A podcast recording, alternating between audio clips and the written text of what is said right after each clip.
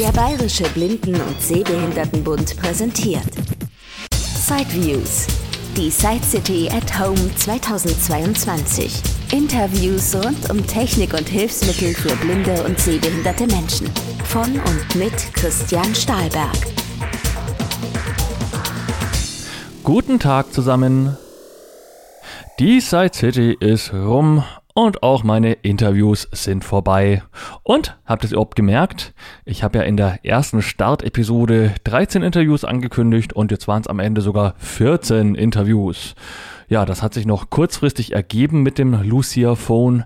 Vielen Dank an die hauptamtlichen Hilfsmittelberater des BBSB. Da haben die beiden sehr gut dran gedacht, dass es da irgendwann mal eine Entwicklung gab.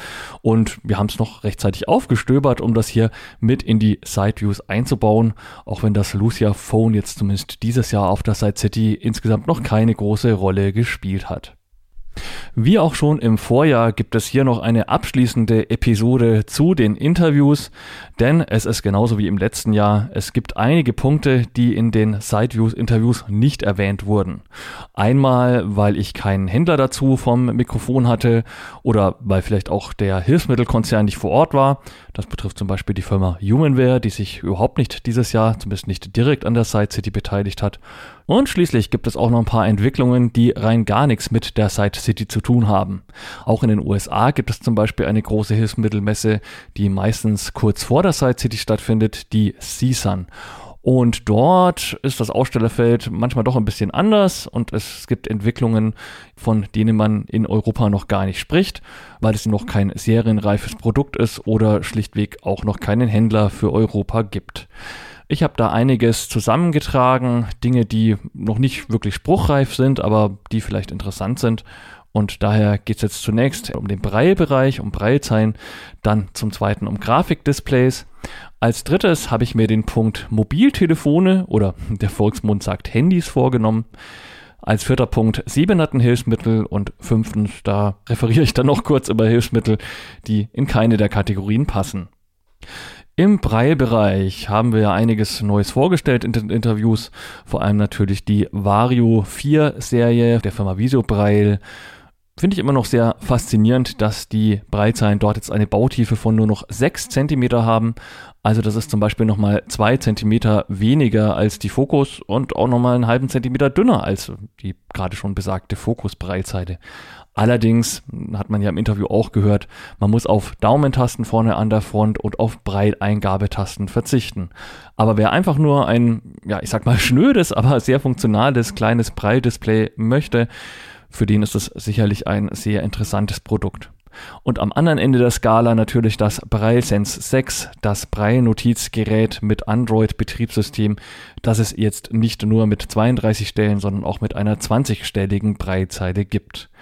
Im Interview mit ProTag kam eine Entwicklung zum BrailleSense 6 noch nicht vor, und zwar unabhängig davon, ob es sich um das Mini oder das mit 32 Modulen handelt.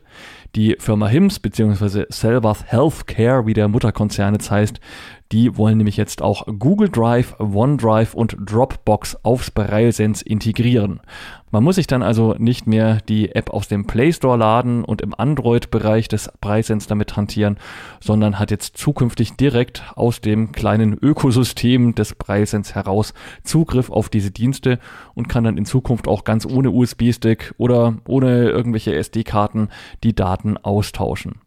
Wann genau diese neue Firma in Deutschland verfügbar ist, konnte ich leider noch nicht in Erfahrung bringen, aber ich denke mal, der es nutzen möchte und schon so ein Gerät hat, der wird das rechtzeitig bemerken. Und für all diejenigen, die einen Preisens in Zukunft kaufen möchten, die wissen jetzt auch, dass es auf alle Fälle kommt. Gegen Geld soll es übrigens auch einen Audio-Editor, eine Audioschnittsoftware für das Braille-Sense geben. Näheres findet man auch englischsprachig dann auf diversen Webseiten im Internet. Und wer sich generell für die vielen, vielen Möglichkeiten des Braillesens interessiert, dem empfehle ich noch den Podcast Barrierefreiheit mit Marco. Marco Ziehe, den ja ganz viele noch aus Zeiten von Freedom Scientific kennen, als er dafür Jaws zuständig war, der hat jetzt auch einen Podcast und beschäftigt sich dort unter anderem auch mit Hilfsmitteln. In diesem Rahmen hat er auch das Braillesens mit, ich glaube, es war noch das mit 32 Modulen getestet. Ursprünglich hatte ich mir ja auch mal vorgenommen, das Preisens hier näher vorzustellen. Schließlich ist die Firma Protag, die das vor allem in Süddeutschland verkauft, nicht weit weg. Und ja, für meinen Arbeitsplatz habe ich mir jetzt auch ein Preisens inzwischen beantragt, denn der Vorvorgänger, den ich da habe, der ist jetzt ja schon zehn Jahre alt und ist auch nicht mehr so ganz das Wahre, der schwächelt jetzt schon deutlich. Aber gut, die ganze Arbeit kann ich mir jetzt sparen. Wie gesagt, im Podcast von Marco Zehe findet ihr eine ausführliche Vorstellung des Breilsens. Ja, und meine persönliche Einschätzung zum Breilsens. Es ist auf alle Fälle wesentlich vielseitiger und hat mehr Funktionen als beispielsweise das Gaudio Voice von Gaudio Braille. Momentan wird es ja mit Android 10 ausgeliefert und das Update ist auch immer noch im Gespräch. Ich denke nur, dass, äh, ja, egal, ob da jetzt Android 11 oder 12 drauf kommt, irgendwann ist dieses Android veraltet. Es kommt ja ungefähr jedes Jahr ein neues Android auf den Markt. Und dann kann es ja schon sehr leicht sein, dass zum Beispiel gewisse Webseiten im Browser nicht mehr ordentlich angezeigt werden. Und von daher, ja, denke ich, muss man sich immer genau überlegen, was möchte ich mit so einem Gerät machen und muss unter Umständen eben auch damit rechnen, dass so ein Gerät nach fünf Jahren, ja, auf alle Fälle noch zum Notieren und für einfache Aktionen für Terminverwaltung geeignet ist. Aber gewisse Sachen, und da beginnt es vielleicht schon beim Browser, dann nicht mehr so voll zugänglich und nutzbar sind. Also, von daher die Entscheidung, ob man ein voll integriertes Braille-Notizgerät mit allen Möglichkeiten, wie das äh, Breisens haben möchte, oder ob man doch eher auf eine etwas einfachere Braillezeile setzt und dann lieber sein iPhone damit verbindet, die Entscheidung ist nach wie vor schwierig und kann ich niemanden abnehmen. Neues gibt es auch von Humanware. Da haben wir im Podcast ja schon ausführlich die Brilliant BE 40X und 20X und auch die Mantis Q40 vorgestellt. Drum hat man das dieses Mal gar nicht mehr in den Interviews. Wir hätten natürlich nochmal Reinecker oder ComM zu dem Gerät näher befragen können, aber es gibt ja schon diesen ausführlichen Testbericht bei sideviews.de und da wäre jetzt nichts viel Neues bei den Interviews rausgekommen. Aber auf der CSUN hat Humanware jedenfalls angekündigt, dass es bald eine Sprachausgabe für die Brilliant-Modelle geben soll. Die verfügen ja schon über einen Lautsprecher und darüber kann man grundsätzlicherweise natürlich nicht nur Daisy-Bücher oder Audiodateien abspielen, sondern auch eine Sprachausgabe laufen lassen. Für die Mantis Q40, das ist diese Breitseite mit der Normaltastatur, wird es das allerdings nicht geben, denn die ist ja eher in Kooperation mit dem American Printing House, mit APH entstanden und hat auch gar keinen Lautsprecher. Ja, schauen wir mal, wann diese Entwicklung mit der Sprachausgabe für die Breiland Breitzeilen nach Deutschland kommt. Ob überhaupt. Wenn es kommt, dann gehe ich aber davon aus, dass es sicherlich ein kostenpflichtiges Update wird denn mit Sicherheit muss Humanware die Sprachausgabe auch einkaufen, musste also irgendwelche Verträge mit Nuance oder A Cappella oder vielleicht auch Google oder wem auch immer schließen und somit wird das schon allein deshalb nicht völlig kostenlos möglich sein. Und was in Deutschland ja bisher auch noch nicht möglich ist, ist der Zugriff auf Daisy Hörbuch Online Downloads. Wann das endgültig auf der Bryland der Fall sein wird, entzieht sich momentan auch meiner Kenntnis. Ich habe nochmal gehört, dass die schon am Testen sein sollen. Ein Gerät, das auf der Side City keine Rolle gespielt hat, aber dafür im Privatfernsehen auf Pro7 ist das Smart Braille. Das wurde dort nämlich in der Sendung Höhle der Löwen mal gezeigt. Ein Schriftsteller hat sich da Gedanken gemacht, wie man Breilschrift günstiger darstellen kann. Er denkt da insbesondere an Entwicklungsländer. Und das Ergebnis ist ein kleines Breilgerät mit nur einer Breilzelle, das man dann wie so eine Computermaus von links nach rechts schiebt. Und das wird dann also synchronisiert, wenn ich dieses Gerät auf diesen Rollen wahrscheinlich, ich gehe mal davon aus, dass da unten kleine Rollen dran sind, nach rechts bewege, dann verändert sich eben auch die Anzeige auf diesem Breilzeichen. Smart Braille heißt das Ganze und es ist ein Verkaufspreis von deutlich unter 1000 Euro angepeilt, wenn es dann mal kommt. Das wird man sicherlich ausprobieren müssen, ob das für einen was ist. Denn es ist eben doch was anderes, ob ich jetzt wie bei einer herkömmlichen Breitseite meine Finger über die Punkte bewege oder ob mein Finger auf dem Gerät liegen bleibt und ich das Gerät schiebe. Also der Tasteindruck ist mit Sicherheit ganz anders. Ihr könnt das ja mal probieren. Legt mal den Finger auf das erste Modul eurer Breitzeile und bewegt dann in einem Word-Dokument zum Beispiel mal den Cursor aufwärts oder abwärts. So ungefähr fühlt sich das dann wahrscheinlich an und ja, also hm, ich glaube, ich kann damit erstmal nicht sehr schnell lesen, aber es ist vielleicht auch Übungssache. Und für Entwicklungsländer, klar, eine Breitzelle ist dort viel, viel zu teurer in Afrika oder Südamerika und so weiter. Da ist die Initiative natürlich auf jeden Fall ehrenwert, dass man hier was tun möchte, um dort Breitschrift mehr blinden Menschen zu ermöglichen. Aber ob das für unser Markt was ist, ja, ich denke da auch an dieses Brei-Book. Da findet ihr immer noch ein Interview von der Site City 2019. Das war ein Hersteller aus Spanien. Die haben auch nur eine Breizelle verbaut. Das Gerät konnte man allerdings nicht schieben, aber ja, tut vielleicht auch nicht so viel zur Sache. Auf jeden Fall, auch da ist der Finger ständig auf diesem Brei-Modul liegen geblieben und der Text wurde dann unter dem Finger durchgescrollt. Ich habe ehrlich gesagt die letzten Jahre nie wieder was von diesem Produkt gelesen. Könnt ihr ja mal googeln oder euch nochmal das Interview von der Site City 2019 anhören, wenn euch das interessiert. Vom Smart Braille zu einem Produkt, das ganz, ganz viele Breilzeichen anzeigen kann, nämlich das Canute. Das ist ein Produkt aus Bristol in England und dieses Produkt kann 40 Breilzeichen anzeigen, allerdings nicht nur in einer Zeile, sondern neunmal untereinander. Also neun Zeilen mit 40 Zeichen zeigt es an und das ist als eine Art E-Book-Reader für blinde Menschen gedacht. Man kann es also nicht groß mit dem PC verbinden. JAWS, NVDA und so weiter werden keine Verbindung damit herstellen können, aber man kann eben per USB oder Speicherkarte dort BRL-Dateien auf das Gerät bringen und die dann anzeigen lassen. Und wenn man dann das Buch liest, muss man entsprechend seltener umschalten und hat ein bisschen mehr das Feeling, als ob man ein Buch liest. Da ist jetzt geplant, dass auch eine Konvertierungsfunktion eingebaut wird, dass man also nicht diese Braille-Layout-Dateien braucht und ja, es ist wohl jetzt auf alle Fälle auch zu kaufen. Ob man es in Deutschland bekommt, habe ich jetzt noch keinen Händler entdeckt, der es ins Sortiment aufgenommen hat. Aber wer findig ist und Spaß dran hat und auch keine Angst vor irgendwelchen Zollproblemen hat, der kann sich das mit Sicherheit auch in Deutschland dort bestellen. 2050 britische Pfund kostet das Ganze. Naja, und wenn man das mal so sieht, also ich schätze mal mit Mehrwertsteuer und Zoll landet man dann vielleicht irgendwo bei 3000 Euro. Für ein Braille-Display, das neun Zeilen 40 Zeichen anzeigt, ist natürlich schon mal wesentlich günstiger als eine normale Braillezeile. Das geht bei denen auch nur deshalb, weil sie das nicht mit den herkömmlichen Braillezellen, die man so kennt von der Braillezeile realisieren, sondern mit einem Magnetsystem. Also ein ähnliches System, wie man es vielleicht vom Orbit Reader 20 schon kennt. Das hat dann zur Folge, dass diese 9x40 Zeichen auch nicht sofort aufgebaut werden, sondern das dauert ein paar Sekunden und es klackert auch vernehmlich, bis dann so eine ganze Buchseite mit neun Zeilen angezeigt wird.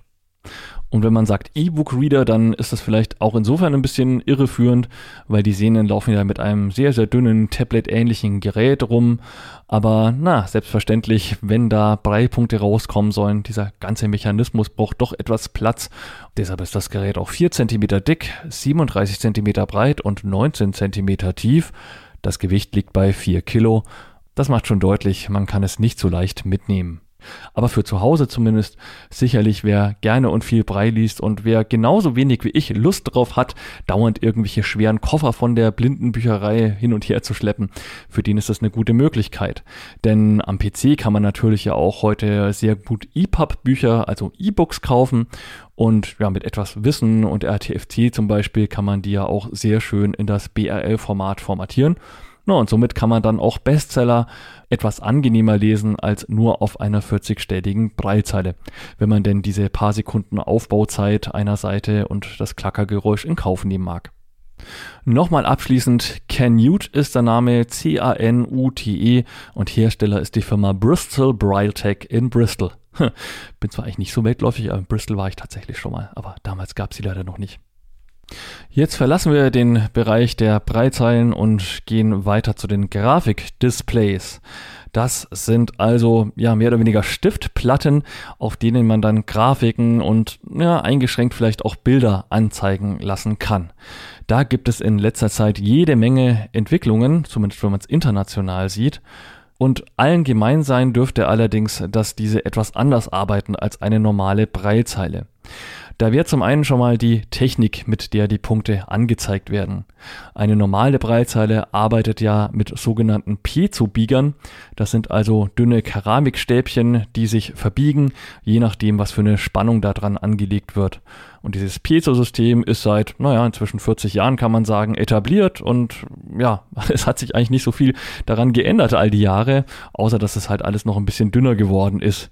Also eine Breilzeile mit nur 1,7 Zentimeter, wie sie jetzt Visobreil anbietet oder ja, auch die Papenmeier 40S und 80S sind ja kaum dicker. Das äh, wäre vor 20 Jahren noch undenkbar gewesen. Naja, jedenfalls hat Piezo gewisse Vorteile, weil es eben sehr, sehr schnell reagiert und man damit auch Millionen von Schaltzyklen in der Regel machen kann. Wenn man sich mal überlegt, gerade am Arbeitsplatz, da bewegen sich ja insbesondere die ersten Module an einem Tag doch sehr, sehr häufig und nach zehn Jahren oder so sind da schon etliche Millionen Schaltvorgänge höchstwahrscheinlich zusammengekommen und in der Regel funktioniert das ja ganz gut. Klar, man muss so eine Breitzeile auch ab und zu mal vielleicht reinigen lassen und es hängt halt immer davon ab, wie pfleglich man sie behandelt oder behandeln kann. Jemand, der die ständig in die Uni schleppt und an verschiedenen Orten arbeitet, klar, da bekommen selbst diese Piezo-Bieger irgendwann auch schneller mal ein Problem. Genauso, wenn man da häufiger vielleicht mit schmutzigen Fingern drauf fasst, dann leidet natürlich auch irgendwann dieses ganze System schon allein mechanisch gesehen. Ein Breilpunkt in dieser Technik kostet jedenfalls, ich habe es mal so überschlägig berechnet, 12 Euro. Denn wenn wir jetzt mal so eine 40er Breitzeile zugrunde legen, die hat ja 8 Punkte pro Modul und dann 40 Stellen. Und wenn ich das mal 12 Euro rechne, dann bin ich bei 3840 Euro. Ja, dann noch eine Mehrwertsteuer dazu und so weiter. Ja, man kommt dann schon ungefähr ziemlich genau auf den Preis, was eine Breitzeile heute minimal, sage ich mal, kostet.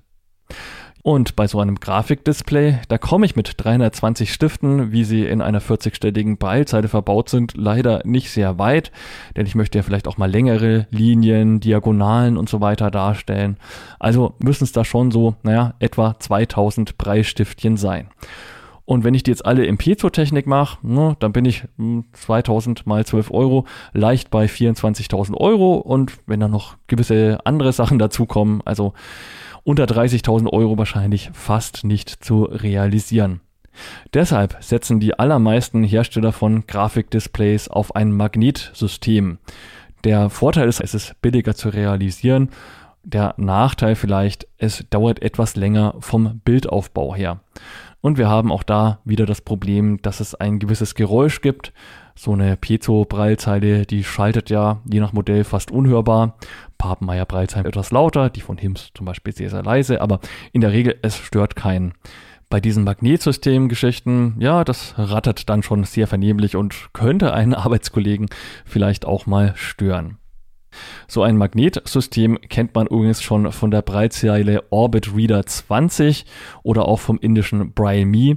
Das sind ja diese beiden Low-Cost-Breitzeilen, die man inzwischen auch in Deutschland kaufen kann. Da kostet dann eben eine 20-stellige Breitzeile nicht um die 2500 Euro, wie sie in Piezo-Technik kosten würde, sondern nur so ungefähr 800 Euro. Pi mal Daumen. Na gut, und jetzt könnte man vielleicht noch sagen, naja, Grafiken, das wäre ja mal ganz nett, ab und zu mal irgendein Bildchen anschauen. Und ich möchte dann aber auch gerne Brei lesen, denn wenn ich schon 2000 Bildpunkte zur Verfügung habe, dann wäre es doch ganz toll, wenn ich damit auch ein Buch lesen kann. Ja, und das ist auch so ein Punkt an diesen Grafikdisplays, was halt nur teils, teils geht.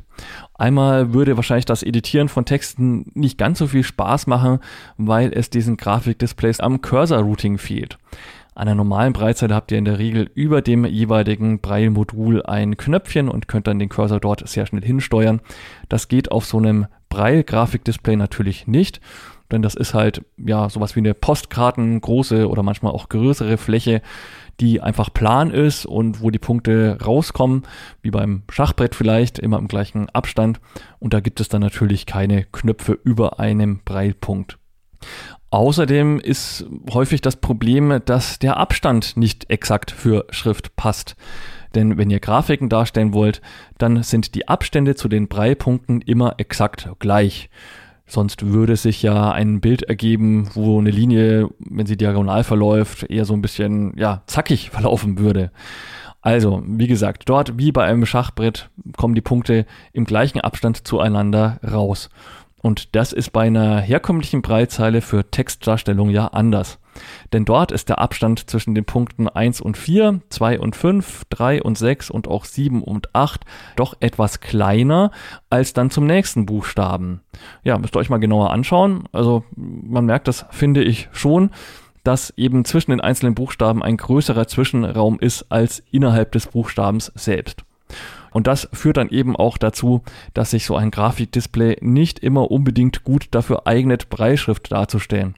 Man müsste dann vielleicht eine Punktreihe freilassen, um den nächsten Buchstaben besser kenntlich zu machen oder ja, vielleicht würde man sich auch dran gewöhnen, dass die Breitbuchstaben genauso eng zusammen sind wie die Punkte im Buchstaben selbst.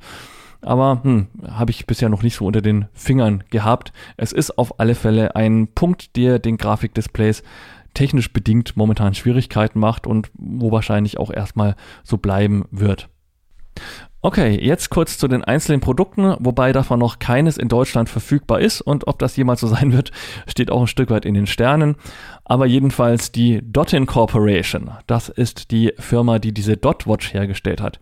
Ihr erinnert euch vielleicht, es gibt eine Armbanduhr mit vier Braille-Modulen, wo man dann zum Beispiel ja nicht nur die Uhrzeit ablesen kann, sondern auch den Anfang einer Nachricht auf dem iPhone.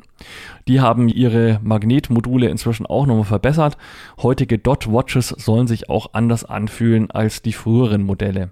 Und diese Firma verbaut ihre Magnetbreilpunkte nicht nur in diese Uhr, sondern hat auf der CSUN auch ein Braille-Display vorgestellt, mit dem sich Grafik darstellen lassen soll. Das Gerät heißt DotPad und der Prototyp hatte 2400 Bildpunkte. Man soll das Gerät später auch mit dem iOS Apple Betriebssystem koppeln können, also mit einem iPhone. Da gibt es wohl im Rotor seit iOS Version 15.2 jetzt auch schon eine Funktion, die das äh, Konvertieren von Grafiken und die Ansprache solcher Braille-Displays erleichtern soll. Näheres findet man in englischer Sprache auch im Internet, aber ich habe mich ehrlich gesagt damit jetzt auch noch nicht persönlich vertieft beschäftigt. Es ist ja noch lange kein so ein Braille-Display in Deutschland in Sicht.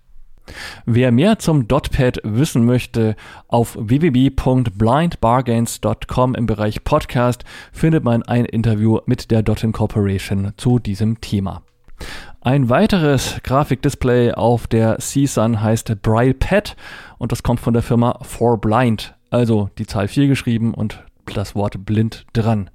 Das hat im Vergleich zum Dot Pad auch eine Kamera unten eingebaut mit der man da wahrscheinlich irgendwas scannen können soll. Hm, keine Ahnung, hat sie mir nicht so genau erschlossen. Jedenfalls hat das 1850 Breilpunkte und zwar sind das 50 mal 37 Zeichen. Näheres dazu findet man auch in diversen englischen Quellen, aber ja, es ist auch immer noch ein Prototyp und in Europa wahrscheinlich noch lange nicht verfügbar. Auch das American Printing House arbeitet zusammen mit Humanware an einem Grafikdisplay. Das wird Dynamic Tactile Device heißen. Humanware übernimmt dort die Punkte vom DotPad, also von der Dot Corporation, und die Besonderheit ist hier, dass es nicht nur Grafik, sondern auch Breitschrift gut anzeigen können soll. Keine Ahnung, ob da der Abstand der Breitpunkte so gewählt ist, dass Textlesen auch noch Spaß macht oder ob die irgendwie tatsächlich so einen kleinen Abstand dann zwischen den einzelnen Buchstaben lassen. Ja, das müsste man sich alles mal live anschauen, aber der BBSB wieder mal, gell, die haben ja leider keinen Flug in die USA bezahlt. Ja, leider, gell. Naja, auf jeden Fall auch noch nicht spruchreif. Es soll auf alle Fälle ermöglichen, dann auch äh, ein Buch zu lesen und dann an der Stelle, wo die Grafik ist, dann auch die Grafik sich anzeigen zu lassen. Auf alle Fälle klingt für mich sehr, sehr spannend und hätte dann ja auch einen echten Mehrwert, denn ob ich privat mir so viele Grafiken anschauen würde, dass sich für mich sowas lohnt, glaube ich eher nicht. Aber wenn man damit auch Texte lesen kann und nicht mehr auf eine 40-stellige Breitseite angewiesen wäre, dann klingt das Ganze ja schon mal viel, viel spannender, finde ich. Das Modell auf der CSUN hatte jedenfalls 32 Zeichen pro Zeile und 10 Zeilen. Und ja, da reden wir jetzt wahrscheinlich nicht von Punkten, sondern von tatsächlichen Breilzeichen mit 6 Punkten. Um diese Menge an Punkten aufzubauen, braucht das Gerät 2,5 Sekunden. Eins, zwei, drei. Ja, das ist eigentlich relativ zügig, finde ich sogar für so ein Magnetsystem. Also, ich denke, das klingt sehr, sehr interessant. APH Dynamic Tactile Device, das sollte man im Auge behalten und Humanware vor allem hat ja auch nach Deutschland ganz gute Kontakte, haben in England ja eine Niederlassung und einige Händler in Deutschland. Also, das wäre vielleicht noch ein Produkt, was es am ehesten vielleicht eines Tages, wenn es denn mal in den USA serienreif ist, auch ins Good Old Europe schaffen würde. Orbit Research hatten wir heute schon mal angesprochen. Das sind die Hersteller von diesem Orbit Reader, von dieser 20-stelligen Breilzeile, das auch auf einem Magnetsystem basiert. Diese Firma baut ihr Magnetsystem selbstverständlich auch in ein Grafikdisplay ein. Graffiti heißt es also mit PH und hinten ein Y. Das gibt's schon länger. Auf der CSUN wurde es jetzt auch noch ergänzt um eine 40-stellige Breilzeile vorgestellt, so dass man also einerseits Grafiken oben ertasten kann, aber unten auch im gewohnten Punktmuster den Text dazu lesen kann. Die Besonderheit an diesem Breitdisplay ist wahrscheinlich noch, dass die Punkte in verschiedenen Höhen dargestellt werden können. Man kann dann also eine Grafik durchaus nochmal differenzieren auf diese Weise. Mehr zu vielen dieser genannten Braille-Displays findet ihr einerseits in Interviews auf blindbargains.com, aber auch in der April-Ausgabe der Access World. Und weil das alles auf Englisch ist und man Englisch so ein bisschen beherrschen muss, gebe ich das Ganze auch gleich auf Englisch durch. www.afb.org slash aw. So, jetzt waren wir weltweit unterwegs in Sachen Braille-Displays. Stellt sich noch die Frage, was machen unsere deutschen Entwickler? Da gibt's ja zum Beispiel die Firma Greiner Magnetics aus Bamberg, die ich 2019 auch interviewt habe. Findet ihr immer noch auf siteviews.de in den älteren Episoden. Die arbeiten wohl auch noch dran. Ich habe ja im Winter irgendwann mal mit dem Dr. Greiner telefoniert. Ja, es ist, dauert einfach noch ein bisschen, bis da mal ein Produkt wirklich auf den Markt kommt. Aber auch die wollen ein Grafikbraille-Display bauen und dazu ein Magnetsystem nutzen. Und die Franken sind stark vertreten. In Nürnberg gibt es ja die Firma Inventivio. Die haben in letzter Zeit vor allem dadurch auf sich aufmerksam gemacht, dass sie ein anderes Produkt anbieten, nämlich so eine ja, glatte Fläche, auf der dann oben drüber eine Kamera ist. Und dann kann man speziell vorbereitete Schwellpapierkopien, also so taktile Grafiken auf Papier drunter legen. Das System erkennt dann, welche Grafik das ist und dann erkennt das System also anhand der Tastfinger, was äh, dazu gehört. Also man kann da zum Beispiel eine Deutschlandkarte nehmen und wenn ich dann unter dieser Kamera mit meinem Tastfinger die Umrisse abfahre und bin da irgendwo oben, dann würde mir das ihm zum Beispiel sagen, dass das Schleswig-Holstein ist. Oder wenn ich irgendwo unten mit meinem Finger bin, dass mein Finger jetzt gerade auf Bayern liegt. Aber mal davon abgesehen, die forschen jetzt ja auch schon wirklich sehr, sehr lange und also das sind bestimmt schon acht bis zehn Jahre an diesem Braille-Grafikdisplay, wo eben nicht ein Schwellpapier aufgelegt werden muss, sondern wirklich auch Braille-Punkte rauskommen. Ich habe keine Ahnung, ob das jemals fertig wird und ob das was wird. Also es war ja schon, wie gesagt, vor vielen, vielen Jahren versprochen, dass es nicht mehr lang dauert. Aber jedenfalls, es gibt Entwicklungen in Deutschland. Fazit auf alle Fälle in diesem ganzen Braille-Grafik-Bereich aus meiner Sicht ist, dass das Ganze wohl doch eher Geräte für den Arbeitsplatz, für Schule oder das Studium sein werden. Denn die meisten sind doch, ja, eher schwer und etwas klobig, sage ich mal. Und man hat ja vor allem dann immer noch privat das Problem der Grafikkonvertierung. Wir hatten das ja schon im Gespräch mit Wilhelm Lutzenberger in dem Interview, wo es um ProTag ging und die ViewPlus Braille-Drucker, dass die heutige Software noch nicht in der Lage ist, aus irgendeinem Bild äh, die Information so zu reduzieren, dass man sie gut auf einem Grafikbraille-Drucker ausdrucken kann. Denn klar, der Sehende, der kann sehr, sehr viele kleine Nuancen erfassen. Ähm, so eine gedruckte Grafik, die hat ja wirklich sehr, sehr, sehr, sehr viele Pixel und das kann man mit diesen Braille-Displays natürlich, selbst wenn da 2000 Braille-Punkte erscheinen, auf keinen Fall darstellen. Deshalb braucht es also bei den aller, allermeisten Bildern und Grafiken mit Sicherheit eine gewisse Reduzierung der Information, eine Konzentration, ein Runterrechnen auf das Wesentliche und na gut, vielleicht kommt man mit künstlicher Intelligenz irgendwann mal dahin, dass äh, das iPhone oder was auch immer das so schlau umrechnet, dass man es wirklich schnell dann auch und, und vor allem sinnvoll dargestellt auf so einer Grafik-Braille-Display-Platte dann hat. Aber momentan sieht es ja irgendwie noch nicht danach aus. Und deshalb glaube ich momentan eher daran, dass solche Geräte sicherlich kommen werden. Aber der Preis und die Größe und die eingeschränkten privaten Nutzungsmöglichkeiten wegen dieser erforderlichen Konvertierung, die sind halt doch so, dass ich dann denke, dass das dann eher was für die Ausbildung, Schule und Beruf sein wird. Denn da habe ich ja unter Umständen eine Arbeitsassistenz oder irgendwelche Lehrer oder einen Grafikpool, wo ich mir irgendwelche mathematischen Sachen oder geometrischen Formen vorbereitet dann auf dieses Gerät laden muss und dann nicht selber irgendwie tätig werden muss. Punkt 3 meiner Episode zu Themen, die nicht so direkt in den Interviews drin war, ist der Bereich Mobiltelefone und Handys. Da haben wir ja wieder ein sehr schönes Interview, wie ich finde, mit Frau Jareschowa geführt, rund um das Thema Blindshell und dann noch kurzfristig diese Sache mit dem Lucia Phone. Ja, das ist jetzt vielleicht nicht für alle Hörerinnen und Hörer der Sideviews so interessant, denn die allermeisten hören mich ja wahrscheinlich doch per Podcast und das dann auch gleich auf dem Handy. Von daher lächeln die wahrscheinlich nur etwas müde über den geringen Funktionsumfang des Lucia Phones. Aber ich kann euch sagen, so in der allgemeinen Beratung es gibt immer wieder Nachfragen nach einfach zu bedienenden Handys und ich kenne viele, für die ist das selbst schon mit dem reduzierten Blind Shell Classic Lite viel zu kompliziert. Von daher bin ich mir sicher, dass Lucia Phone wird seine Käufer finden und ich stelle es hier vor, da ich als Hilfsmittelreferent des BWSB mich natürlich auch um solche Themen kümmern muss und die eben für viele, viele Mitglieder einfach wichtig sind. Die Mehrheit der Mitglieder im BBSB und in anderen Blindenvereinen ist nun mal älter und technisch nicht unbedingt so affin, dass die das alles so wie wir hinbekommen mit dem Smartphone. Ja, und da wollte ich jetzt noch ergänzen, dass auch die Firma Capsys ein neues Handy vorgestellt hat. Capsys kennen viele ja noch vom Captain. Das war ja dieses umhängbare kleine Navigationssystem für Blinde. Später haben die dann mit dem Smart Vision auch ein Smartphone angebunden. Dann kam das Mini Vision 2 im Februar 2021. Und jetzt soll es also demnächst oder gibt es vielleicht auch schon ein neues, ja, wahrscheinlich du es auch wieder Mini Vision geben. Also ein Smartphone mit Tastatur, das auf Android basiert. Ich war auf der Webseite, das ist ein französischer Hersteller, habe dann alles auf Englisch umgestellt, weil Französisch kann ich nicht oder nicht mehr gut. Ich habe es nur mal so grob irgendwann mal ein bisschen gelernt.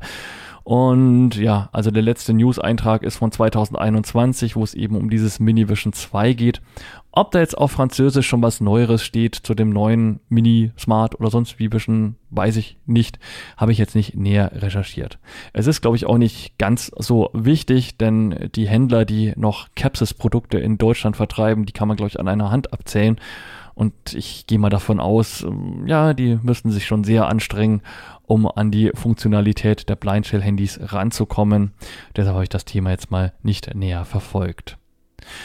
Abschließend noch zu dem ganzen Thema Telefonie. Also was sich ja wohl sehr, sehr viele Leute auch immer wieder wünschen, ist ein Festnetztelefon, das spricht.